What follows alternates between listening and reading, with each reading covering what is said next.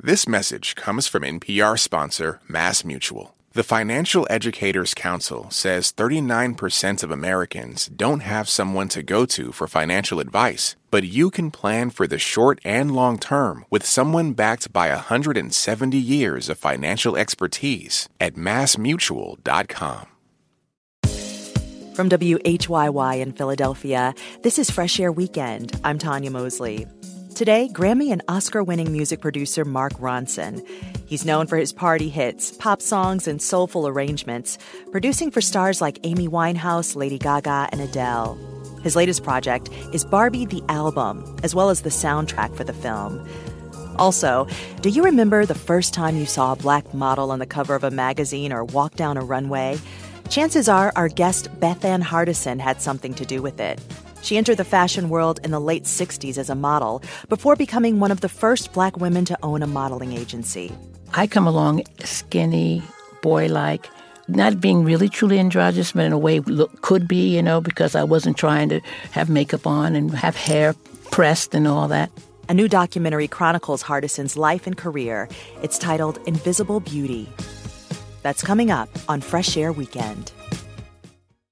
This message comes from NPR sponsor Stearns and Foster. To Stearns and Foster, your comfort is their everything. So they've made a mattress that's irresistible inside and out. Every Stearns and Foster mattress is handcrafted. Every stitch, every layer uses the finest materials, like indulgent memory foam and ultra-conforming IntelliCoils for the coziness you want with the support you need. Timeless quality for your most comfortable sleep. Stearns and Foster, what comfort should be. More at stearnsandfoster.com.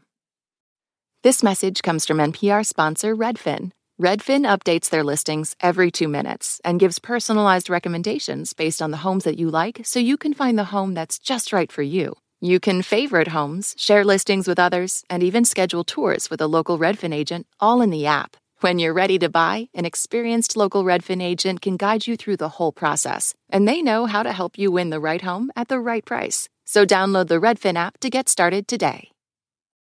This is Fresh Air Weekend. I'm Tanya Mosley. If you've seen the most popular movie of the year this summer, there is no denying it. You know this tune.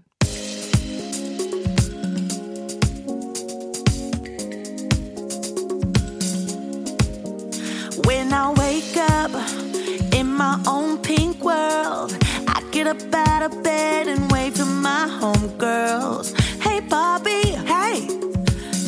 so cool. All dolled up, just playing chess by the pool. It's from the fantasy comedy film Barbie, which follows Ken and Barbie as they leave Barbie Land and enter the real world. The film was directed by Greta Gerwig and co-written by Gerwig and Noah Baumbach. Gerwig tapped Grammy and Oscar winning music producer Mark Ronson to produce the soundtrack. He's known for his party hits, pop songs, and soulful arrangements, producing for stars like Amy Winehouse, Lady Gaga, Adele, and Bruno Mars. But believe it or not, even with all of his credentials, Ronson lost a lot of sleep over Gerwig's request. Even before Barbie came out, critics were forecasting that it was destined to be one of the highest grossing films to date. It was also the first time Ronson had created a soundtrack of this scope and size. What followed was a year of conceptualizing, producing, and composing songs for the film with artists like Nicki Minaj, Sam Smith, Billie Eilish, Dua Lipa, and Pink Pantheress. Mark Ronson is an English American DJ, record producer, songwriter, and multi instrumentalist. He's won seven Grammy Awards for various works, including Amy Winehouse's Back to Black and Uptown Funk with Bruno Mars. His song Shallow for the movie A Star is Born won an Oscar and a Golden Globe Award for Best Original Song, as well as a Grammy. Ronson is the executive producer of Barbie the Album, which he wrote and produced along with music producer Andrew Wyatt. Together they composed the Barbie film score. Mark Ronson, welcome back to Fresh Air. Hi there. One of the first songs you worked on for this soundtrack is I'm Just Ken, sung by Ryan Gosling, who plays Ken. Let's listen. Doesn't seem to matter what I do. I'm always number two. No one knows how hard I tried. Oh, oh I, I have feelings that I can't explain. Driving me insane. All my life been so polite. But I'll sleep alone tonight. Cause I'm just Ken. Anywhere else I'd be 10. Is it my destiny to live and die a life of blonde fragility? I'm just Ken. That was I'm Just Ken from the Barbie movie soundtrack. Mark, you wrote these lyrics, but you're not usually a, a lyrics guy, right? I'm not. You know, when you're working with different artists as a producer, your job is always just to fill any hole that's needed. But I work with a lot of brilliant lyricists, people like Amy Winehouse, obviously, or Adele and Lady Gaga. And sometimes you're just there to provide the music, to bounce ideas, to be an editor, just to do the arrangements sometimes. But I love coming up with a lyric or helping someone when they're like a little block to fill fill a hole here and there. But that's not really the thing that I start with. But I was so inspired by this script and and Greta and her vision. I just I love the whole message of it.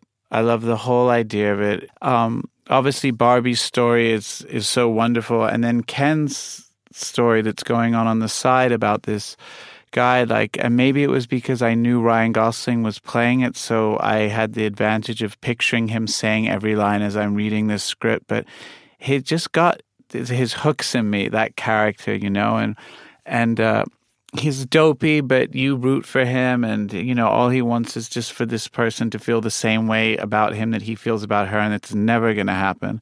So, um, I I just I had this line. I I think I was walking to the studio one day, my studio in in in Manhattan, and I just. I'm just Ken. Anywhere else, I'd be a 10. It just came to me, and I was like, that's kind of sounds like something to start a chorus from. You know, I wasn't even thinking at that point I'm going to write this song by myself or or or, or write the lyrics. And I got to the piano and I, I just was working. I found the chords and a melody that I that I thought was good. That I, all you can ever tell is is it, is it making you excited when you're in the studio, you know? And and I sent off the demo to um to Greta, and um she just wrote back so enthusiastically. I agree with you about Ken's storyline in particular. It was a surprise for me. Of course, we know that Ken would be a part of the movie, but the richness and the, the layering of his character and the, this song in particular adds another dimension to it. I, I, when I was in the movie theater watching it and the line blonde fragility came up, it was like, oh, wait, these lyrics are actually kind of deep. And you came up with that lyric as well. Yeah, I that's all I had when I um when I was writing the chorus, it was uh, "I'm just Ken. Anywhere else I'd be a 10 and I kind of mumbled the rest and da da da da and all my I think it was all my blonde fragility was the original lyric but I kind of mumbled that lyric as well because it was like maybe taking a bit too much license to like I just met Greta and Noah I didn't want them to think like I'm trying to be the, provide the funny or the thing. Like you guys are the genius writers. Like let me just give you a song. But she was like are you mumbling? Is there something about blonde fragility? And you know of course it was a nod to white fragility the book like everything. And I but I just it just felt right. And then um and then we wrote the rest of the chorus Andrew and I together Gosling definitely brought your lyrics to life. And I, I read that when you were in the studio with Bradley Cooper for the song Shallow for Stars Born, um, you warmed him up to sing with pop tunes. What did you do with Ryan Gosling in the studio? You know, it's awkward being with anyone in the studio for the very first time because it's a vulnerable place. Um, Hmm. And you know you're about to go on this embark on this thing, and you're feeling each other out. And as a producer, you're you're you're seeing what somebody's you know vocal ranges and their limits, and you always want to push them, but then not push too far because if you're pushing someone to place a range they don't have, then you can shatter their confidence, and then the whole session's like a, a, a wash. So and then and then add to the fact that Ryan is you know a giant movie star and he's he's coming in here and he's like one hour off from shooting this giant film and came into the studio and we just talked for a little while and 15 minutes and we're like okay should we try this and in the beginning because Andrew sung on the demo and he has such an amazing range, I just thought, okay, let me make this a little bit easier for Ryan. We're going to lower it a key or two and just start there.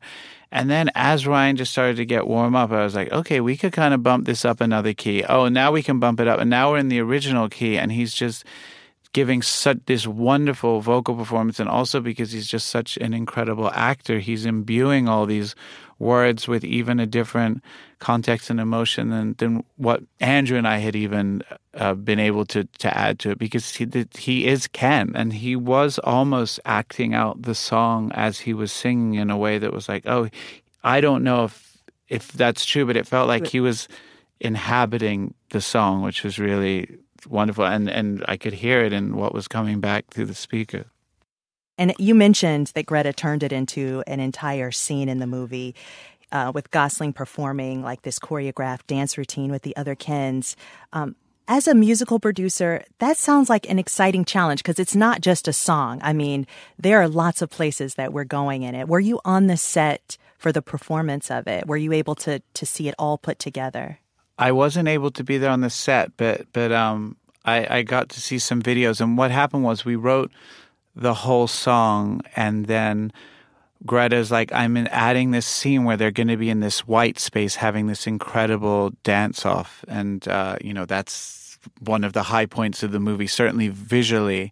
And we hadn't written something, and she was like, basically, I need you to take take it up I was like, and the song's already pretty like to the hilt. And she's like, basically, I need to go to 11. So they were getting back into the edit suite. And it was obvious that this is a, a three minute song that now inhabits a 10 minute part of the movie, the whole battle, everything. And they're just looping little parts of the song and it's repetitive. I'm like, well, can you just give us the scene and can we essentially try and score this scene? You know, Andrew and I have never scored a film before, but I think what we are doing by turning Ken, this three minute song, into a 10 minute scene in the film, we're sort of, I guess, proving to Greta in some ways that, that we could score. And that's how right. she started to give us more scenes and stuff to work on. Our guest is Grammy Award winning music producer Mark Ronson. We'll hear more of our conversation after a break. I'm Tanya Mosley, and this is Fresh Air Weekend. On NPR's Throughline, we cannot function for 24 hours without cobalt because it's in our smartphone, our tablet, our laptop. And as a consequence, the lives of the people living in that part of the Congo descended into just a catastrophe. Find NPR's Throughline wherever you get your podcasts. There are a lot of issues on voters' minds right now. Six big ones could help decide the election guns, reproductive rights, immigration, the economy, healthcare, and the wars overseas. On the Consider This podcast from NPR, we will unpack the debates on these issues and what's at stake. You can listen to NPR's Consider This wherever you get your podcasts. Pro Palestinian protests have popped up on college campuses across the country. But from the eyes of students, what are we missing? From the outside, these protests are painted as really violent when that couldn't be further from the truth. I'm Brittany Luce, host of NPR's It's Been a Minute, and I'm inviting you to hear from student journalists who see what the rest of us cannot. On It's Been a Minute from NPR. Do you ever wish you could get your stories in three hours rather than three minutes? Or maybe you're sick of doom scrolling, getting your news in bits and pieces. That is where Embedded comes in. We bring you documentary series that will change the way you think about things. Find us wherever you get your podcasts. Today, I'm talking with DJ, record producer, songwriter, and multi instrumentalist Mark Ronson. He's won seven Grammy Awards for various works, including Amy Winehouse's Back to Black and Uptown Funk with Bruno Mars. His song Shallow for the movie A Star is Born won an Oscar and a Golden Globe Award for Best Original Song, as well as a Grammy. His latest work is as executive producer of the soundtrack for Barbie, the summer hit directed by Greta Gerwig and written by Gerwig and Noah Baumbach. Ronson also composed the film score with Andrew Wyatt. Okay, so when Greta Gerwig contacted you, you were basically like, I'm a huge fan. Of course, I'm on board which kind of made me surprised when I read that it wasn't exactly a slam dunk that you'd get every artist you wanted for this soundtrack. You had to actually do some maneuvering, calling up friends and friends of friends. I think a lot of people definitely just came to the table on the basis of Greta and the films that she's made before. And, you know, certainly in the case of Billie Eilish and Pink Pantheress, that was the case. Some people came because Barbie was important to them and figured in their lives, and that was people like Karol G. Then what we had to do was show everybody a piece of the film. And what we did was, you know, because this was still early on, Greta was still editing the film, we would show maybe 20 minutes of the film, just different scenes enough so people could get the sense of the film and the tone and, and the arc. And then Greta and I had spent time before deciding where we would love a Sam Smith song to go, where we would love a Pink Pantheress song to go, and get to show them specifically the scene. And that's what's so great about a lot of the, the songs that people wrote because they seem so bespoke the way that Charli wrote speed drive for for you know a chase scene slash through Mattel offices slash car chase it it I I think that what's great is that sometimes you listen to it and you're like what came first the songs or the film? It has this nice interwoven mm-hmm. thing. Every artist took what they saw took the conversation with Greta and just turned it into you know everyone ran with it and, and did something different. The song what Was I Made For, sung by Billie Eilish, I think director Greta Gerwig calls it the glittery pink heart at the center of the film. It really does get to the heart of Barbie's predicament, which is basically what happens when the world turns against you. Let's listen.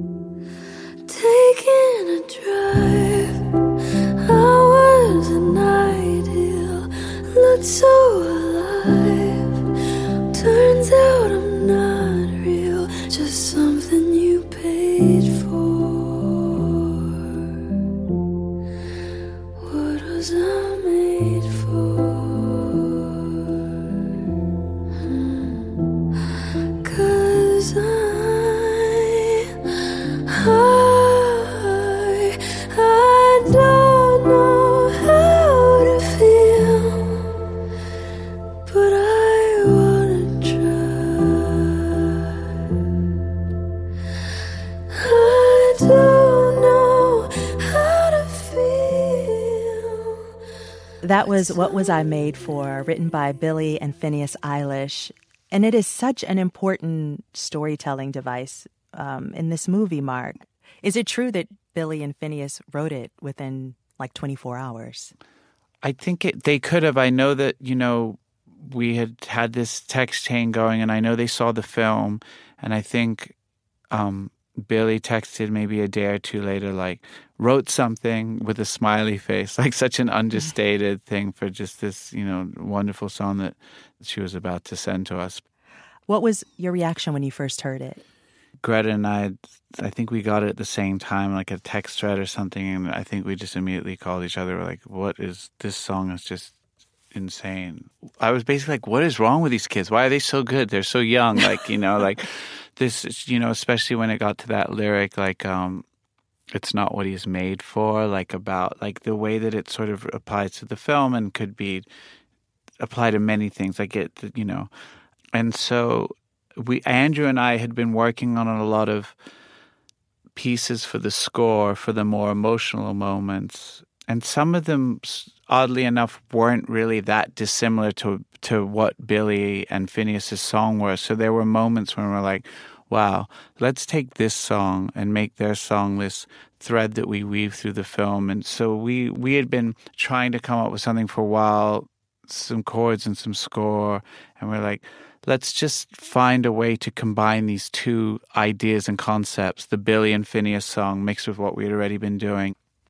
Can you briefly describe the differences between writing a song and creating a musical score? Because this was part of this project that was different and new for you. So different. And you know a lot of my instincts as a as a songwriter when you're making a pop song you're constantly thinking of of hooks and melodies and ear candy and secondary hooks and tertiary hooks and stuff like that. And really score sometimes of course you want to have memorable melodies and things but you really also need to get out the way. You can't be a distraction. You're there to support the emotional undertow of the film at that moment especially when there's there's dialogue an important scene going on, and you know I love film scores so much. I want to play a piece from the score. It's called Mattel, which uh, played every time there was a scene with executives at Mattel. Let's listen.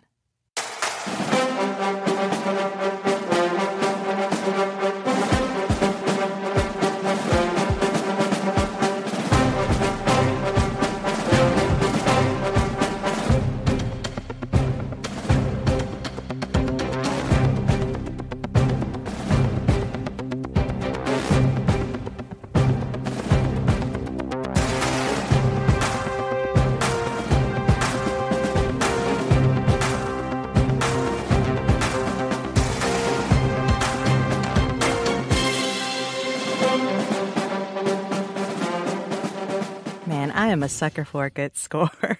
that uh, was the song Mattel from Barbie, the score. Mark, for those who haven't seen the movie, um, all of the Mattel executives are men, and it feels apt that the music harkens kind of to those green little army men that boys used to play with. It's very military in its sound. What was the process for finding that kind of um, layering that strengthens the storyline without maybe being too on the nose with it? Yeah, I think we started off, as you would say, a little bit on the nose, and and we had almost scored Mattel in this more like Death Star, Star Wars, just the more obvious way that it would be to score sort of ominous and and then Noah had such a great idea and he was like, Can you give them sort of a little bit more of like this false nobility, but they're still kind of bumbling idiots? And so we thought of turning the string motif from the Dua Lipa song, which is a motif that comes back and you know throughout the movie, the the strings that go ding ding ding ding ding ding ding ding ding ding ding ding ding ding. Like wow, what if we put that on this marching band, but it sounds a bit more like a high school marching band, or you know, we're obviously always so. Uh, college, university marching bands. Like I think it's Grambling State and all the ones, and like Beyonce Oh, yeah, uses that are- stuff yeah. and Lose Yeah. Yourself, and it's so impactful. And you know, just me because having my background as a hip hop DJ, you know those those kind of sounds and stuff. I'm always thinking, okay, we're doing a score, but I can't help but those influences are gonna creep in. Before this opportunity, was it an aspiration for you to to score a film? I, I'm sure it was. You know, I, I don't think it was something that I would have ever put my hand up and, and say like I, I'd like to score Barbie. You know, I think the way that it unfolded was so lucky. Listen, I mean, this is one of now one of the biggest films of all time. I don't know if anybody at the very top of this thing would have been like, yeah, let's just risk it all on some guys that have never scored a film before. I think that we sort of proved ourselves probably along the way enough. Um, but I don't know if we'll score another film because we are so spoiled. I mean, I, that's a crazy thing to say, but we were so inspired on this. Let's just say that. Yeah, yeah.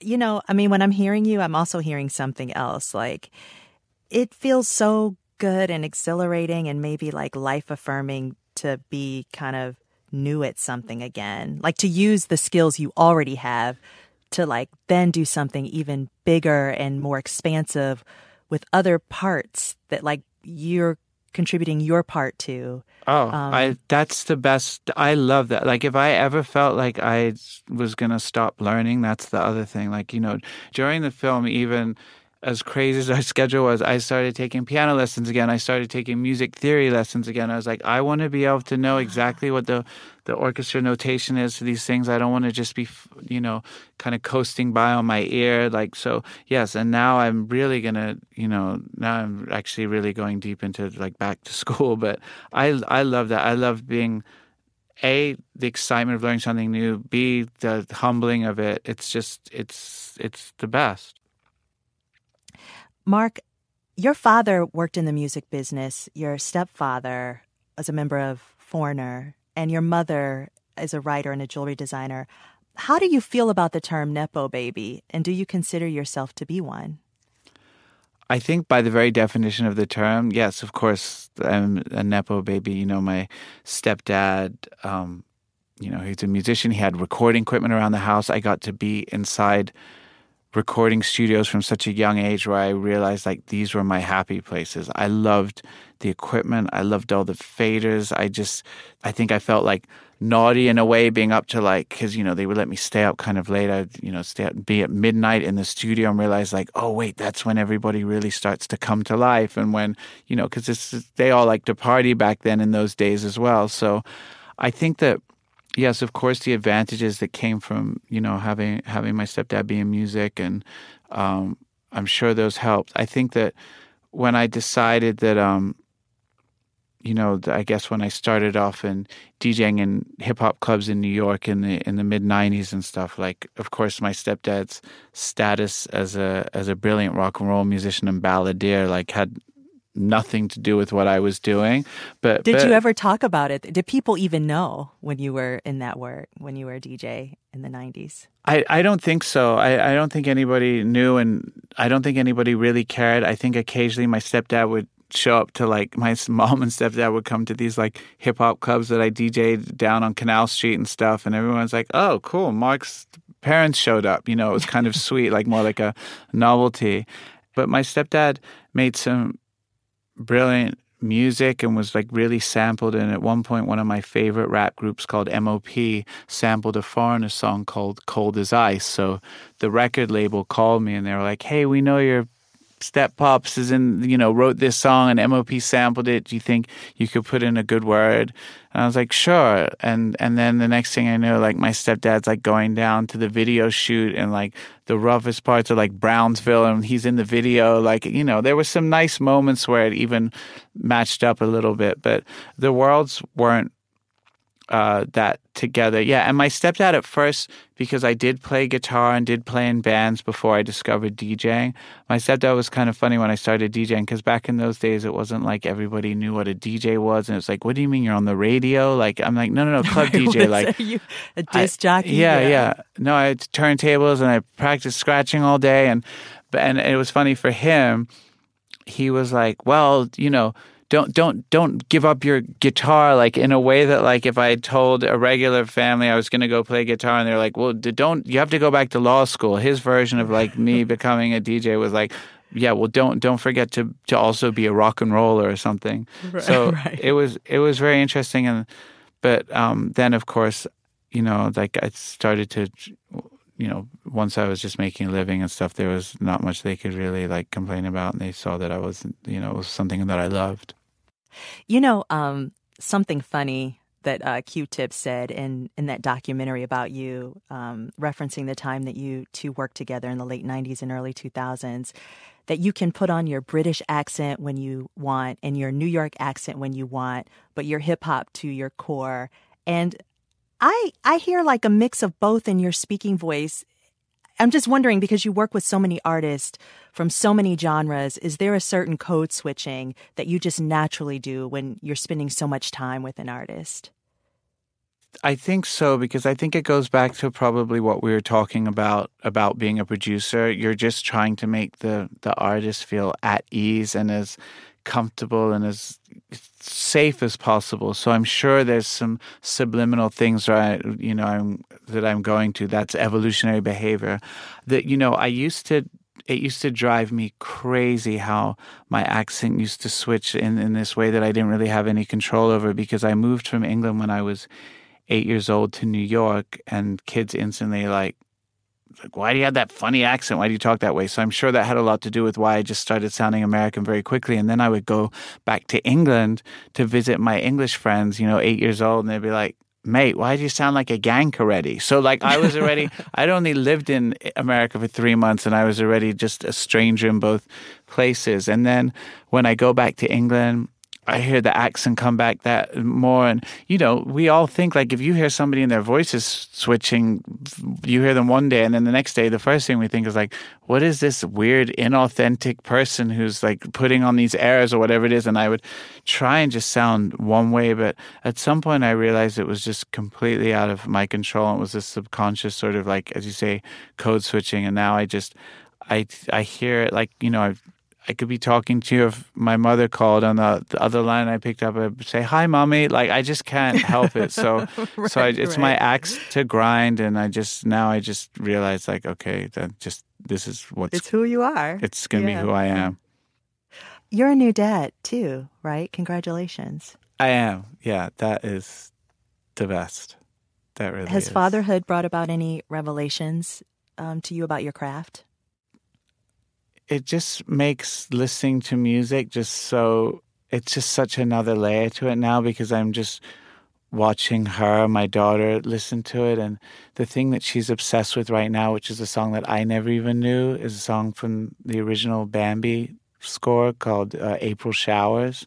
And it's something that her godmother played. And it's this beautiful sort of, you know, 1930s or 40s orchestral piece. And it's just the way she reacts to it and the way she's she loved like the second that it starts with this single oboe note and she just like literally her head will like swing round in the room. It's just this one single note and then nothing for three seconds and it's like it's like a cartoon the way she reacts to it.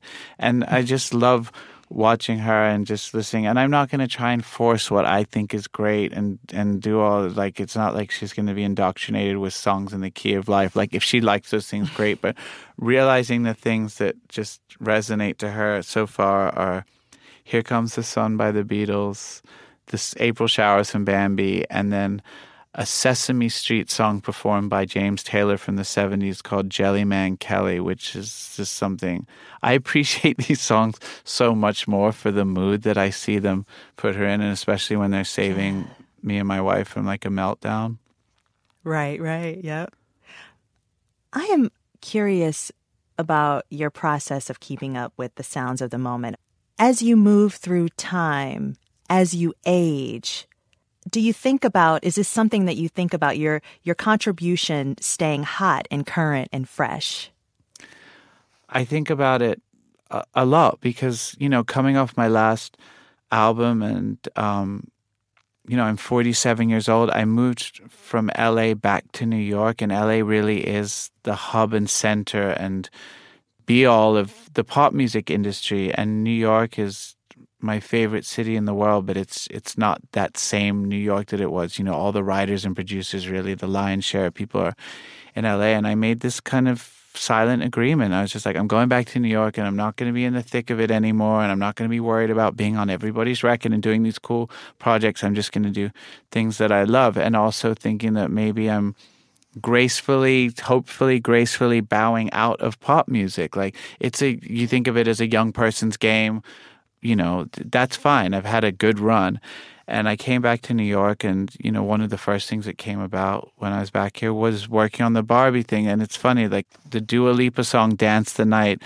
Every time I turn on the radio, it's on, and it's a pop. You know, as whatever you want to say, it's a bop, it's a banger. Like it's something that I guess I thought like, oh, maybe I was done, or maybe pop music was done with me, and so um, yeah, I, I get so excited by young producers and the sound of what's happening in pop and anytime I try to chase that, it doesn't work and it feels inauthentic. And I know right away, like, okay, this is not great. But I guess when I sort of hone into the things that that I love, like I talked about songcraft, arrangement, and those things, that's when I feel good about it. Mark Ronson, I really enjoyed this conversation. Thank you so much for for joining us. Thank you. Thank you for having me. Thanks so much. Mark Ronson is the executive producer of Barbie, the album, which he wrote and produced with Andrew Wyatt. Coming up, we'll hear from former model, designer, and diversity advocate Bethann Hardison. This is Fresh Air Weekend. Listen to Embedded for moments that stay with you, I could smell the smoke, I could smell the dust. voices that resonate, stories that change the way you think about your life. How how did we get here?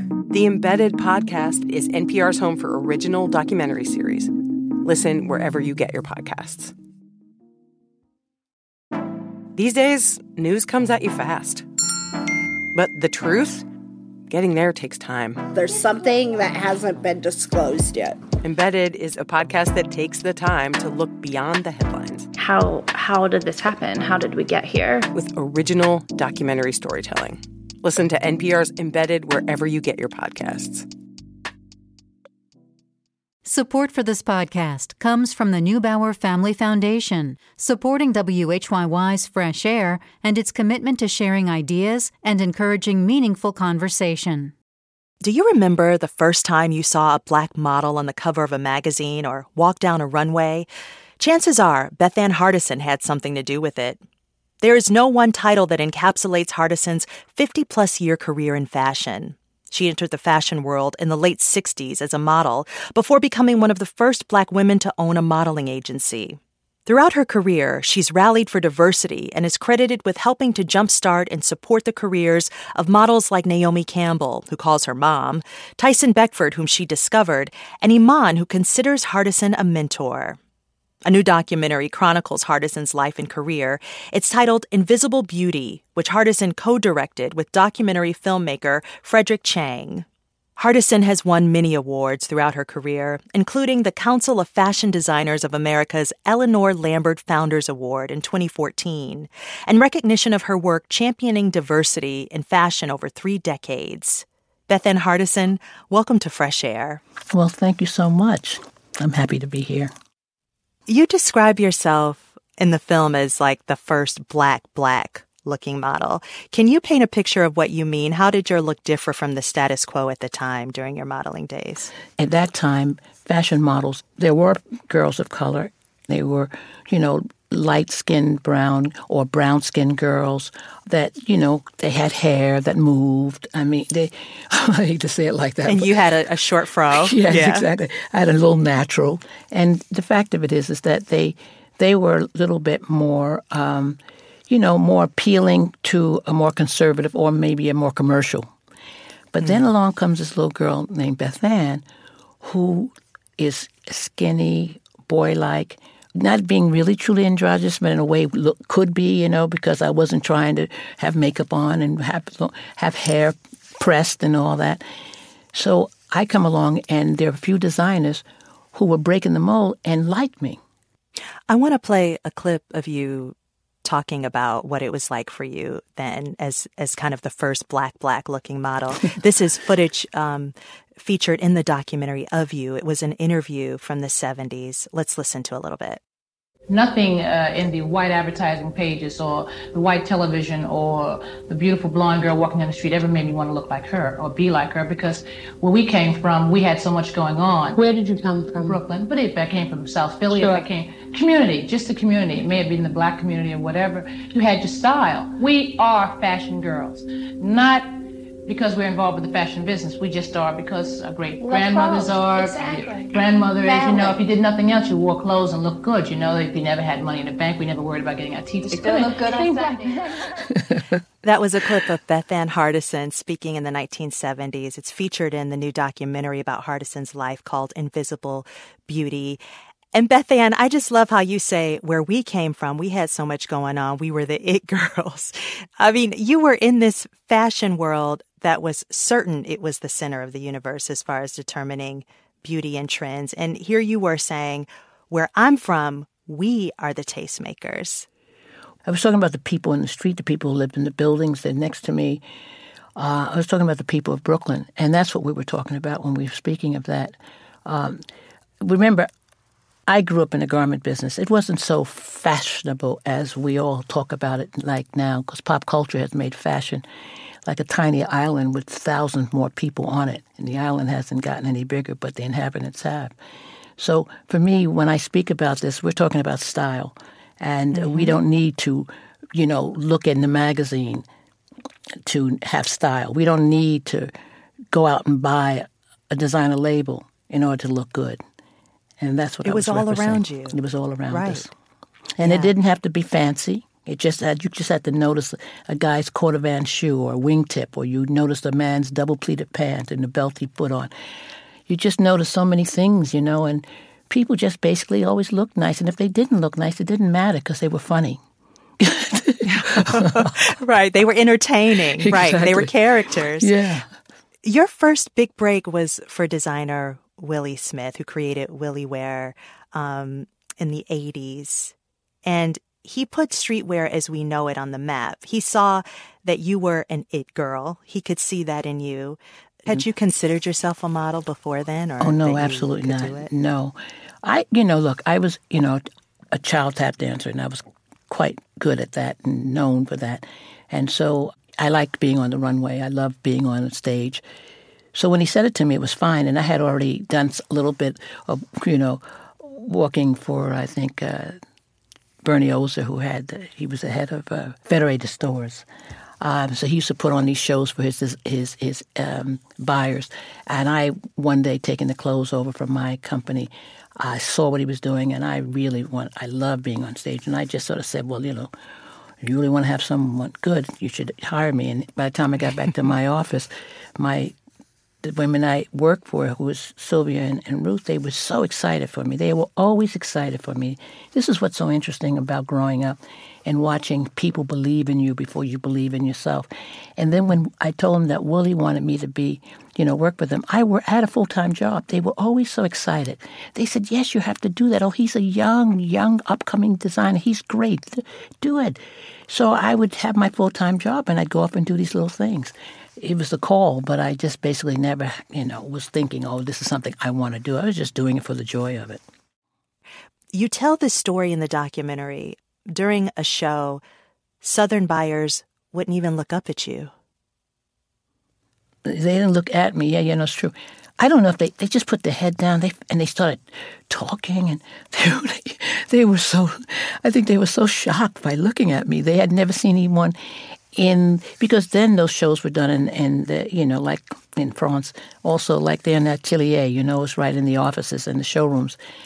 And it was no music or anything. They had numbers you know the someone would call out the number of the, uh, the of the uh, attire. And you know you walk out the first time and people are a little stunned. You know, the time you walk out there second time they're not having it. They're very uncomfortable. When did you realize that this was happening that they were putting their heads down? I mean did you notice it right away. They, they, you, you, you know, because I always, I would look into into the audience. I look at people because that's the best way I felt to to connect. And you could just see them being uncomfortable. They were just uncomfortable. I felt. I felt bad for me, but I felt bad for them too.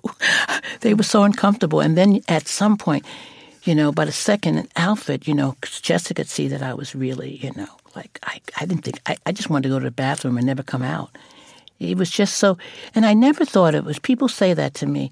Did you, you oh, they think when I'm tell the story that it that it was because I was black. I didn't think it was because I was black. I thought it was because mm. because I knew other there were other models of color. You know, like I said once again, the conservative, nice looking girls. I thought it was because I just was so odd looking to them. Mm. And I was someone who just came along that just didn't look like what everybody else looked like at that time. So I just seemed a little you know, there was something that was just hard for them to just grasp what was coming out there. I didn't want to go back out for the third one, and I think Chester felt that he came to me as he was so busy with everything else, and he just started telling me how beautiful I was and and how you know just you know I, he just kept encouraging me because I had to go back out there.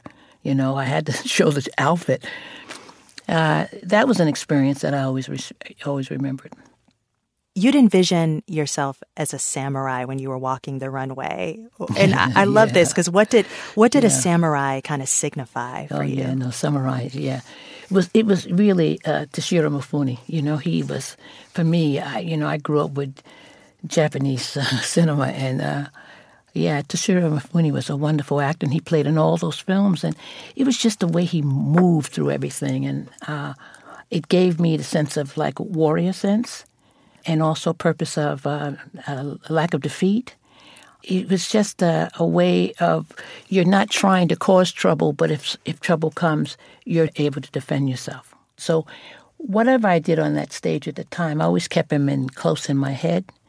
And so the movement, when I say, like, there was one moment in the film it shows where I'm just strutting, you know, just strutting through a moment.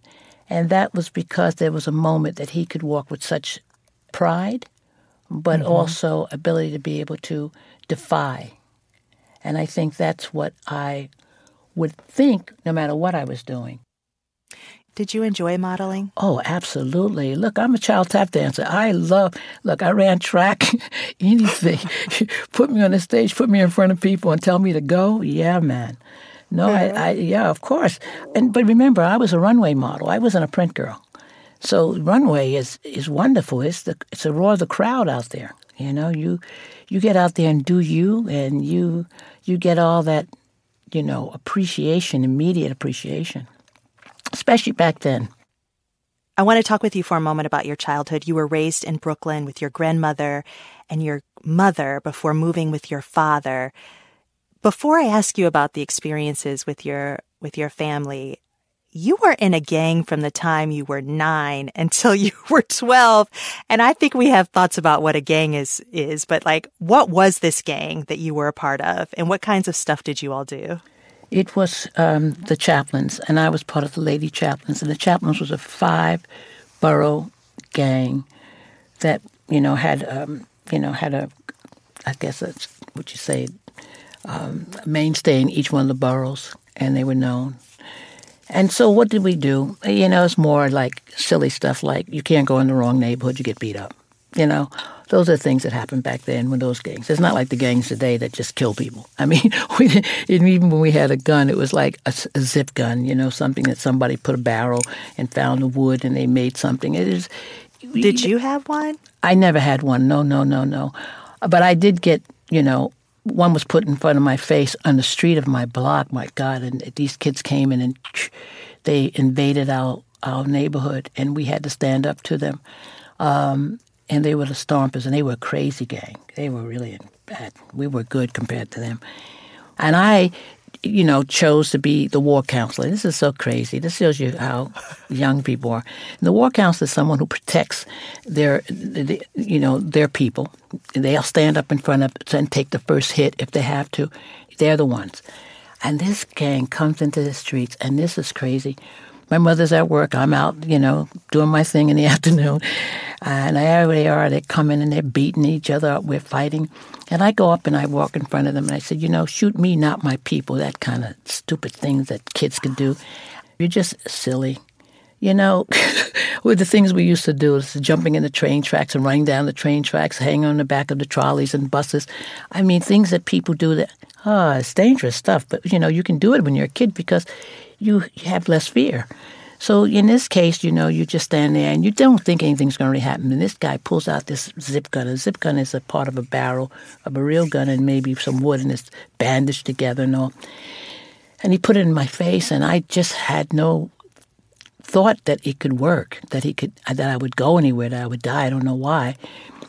But it didn't work because it, it, it didn't, the, the gun didn't work. But Lord knows, the, you know, in the neighborhood, they saw me Everybody right. in the block. You know, you don't get away with nothing back in the day because your parents are the entire neighborhood. So, you know, yeah, once my mother learned this stuff that I was doing, she was like, What are you thinking? Yeah. But I, I, you know, I continued on gently until I got to my father's at 12. But he was very cool. He, he just felt like, I guess he must have been wise enough to think, you know, less said best and it will go away. And it did. Well, you went to live with your father when you were 12, and you call your father an intellectual, and his main goal with you was to raise your consciousness. What did that look like? It was different. My father was an imam, you know, so he was a religious leader of the, Muslims, um, Islamic leader. Um, he was uh, uh, Orthodox, uh, Sunni Muslim, not not Elijah Muhammad Muslims um, Fruit of Islam, not that. He was influential with that, you know, because he knew Elijah and he also knew Malcolm. Malcolm X. They would come to your house sometimes. Malcolm has come to the house uh, twice that I saw um, to have some counsel with my father. But he was that guy. He he was, you know, he knew he had to take me at his responsibility was before I turned 13 and just to to be able to put things into my to my mind that normally he knew my mother and my grandmother couldn't. They were, you know, good people, and he that's why I stayed with them so long. But he had many things to teach me, and everything from reading, writing, learning about politics, you know, you know, using how to use your power to to do things to change things. Some people say to me when they see that, know that, did you think your father had an influence on you that made you the person that you are? Well, I'm, i may have his DNA, yes, but I don't. I never think of it that way. I don't realize it that way. But he, you know, he had me send, you know, uh, when when the Suez Canal was a, a big problem, uh, you know, he'd have me send uh, telegrams to the John Foster Dulles at the time, and you hmm. know, he, he, was a politician who basically oversaw, you know, the Suez Canal crisis and all the Middle East things. And you know, I learned so much from my dad when you think about things that he was so forward, like, you know, even from juicing. I mean, people say, You juice back then? Yeah. My father was very much that guy. He was always interested in doing better or learning more, doing that. He was he was a great uh, leader too because people had a great deal of respect for him. A lot of musicians who had turned Muslim would come to see him, and I got to see a lot of that. So he. It was a stricter environment, yes, for sure. And my stepmother was really, uh, you know, she was a real pain because she resented my mother, so I, she took it out on me. I liked her in a lot of ways because I got to learn what a great woman is behind a man, and I saw that. In this work to increase representation, though, I mean, you've been at this a long time. So you've seen that there's this desire for black and brown models that comes in waves. It's almost like a trend in itself. How do you contend with the up and down of it? Because this is more expansive than even the modeling industry. We see diversity initiatives more broadly come in waves. Some people feel like we're at a wave now where we may be reverting back. I, well, I don't think we're reverting back on the visual uh, of the fashion model. I think you're reverting back since the Black Lives Matter movement happened and it affected corporations and fashion and, and music and film. You know, it made everyone feel like, oh, yes, you know, because it wasn't a black movement, it was an integrated movement. It was white kids out there, a lot of white kids out there trying to make a difference. And God, we're not going to stand for this and this is wrong. And they're right. So it, it's really actually at this given point as far as the fashion model, she's well covered. I mean, she and he of color, they're in it. You could see from the advertising, from editorials, from fashion shows, they are in. Finally, the industry has embraced the girls and boys of color. Do I ever sometimes think that that can revert back? Yeah, I keep my foot on the clutch a little bit, but I don't worry about it as much as before. What is changing is the corporate situation behind the scenes, where they were really being very giving and all the money and da da da, and let's help this. Now that's pulling back. Now, why is it pulling back? Well, you know, everything comes down to money. If you can generate it, you will last in it. If you're smart enough, especially in my industry, talking about design and all, if you're smart enough to be able to to be able to know how to manipulate the world that you go into, which is in retail and wholesale. If you can get through that, because it's a tough business, no matter if you're black, white, Asian, Latin, it's a tough business. So that's going to be a difficulty for people.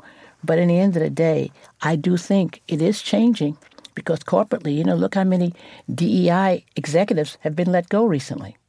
Yeah. Bethann Hardison, this has truly been a pleasure. Thank you so much for this conversation. It means a lot for me to have been here. Bethann Hardison is a former model, activist, and co director of the new documentary about her life and career called Invisible Beauty.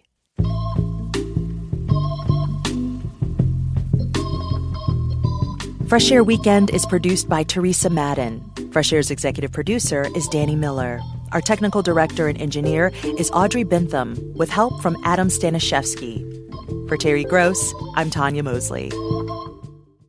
This message comes from Capital One, offering commercial solutions you can bank on. Your business faces specific challenges and unique opportunities. That's why Capital One offers a comprehensive suite of financial services, custom tailored to your short and long term goals. Backed by the expertise, strategy, and resources of a top 10 commercial bank, a dedicated team works with you to support your success and help achieve your goals. Explore the possibilities at CapitalOne.com/commercial. Taylor Swift has dropped a new album. She is the biggest pop star in the world, and everything she does makes news. I gasped. I was like, oh my God, I've been there, and you can identify with it. For a breakdown of Taylor Swift and her new album, The Tortured Poets Department, listen to the Pop Culture Happy Hour podcast from NPR.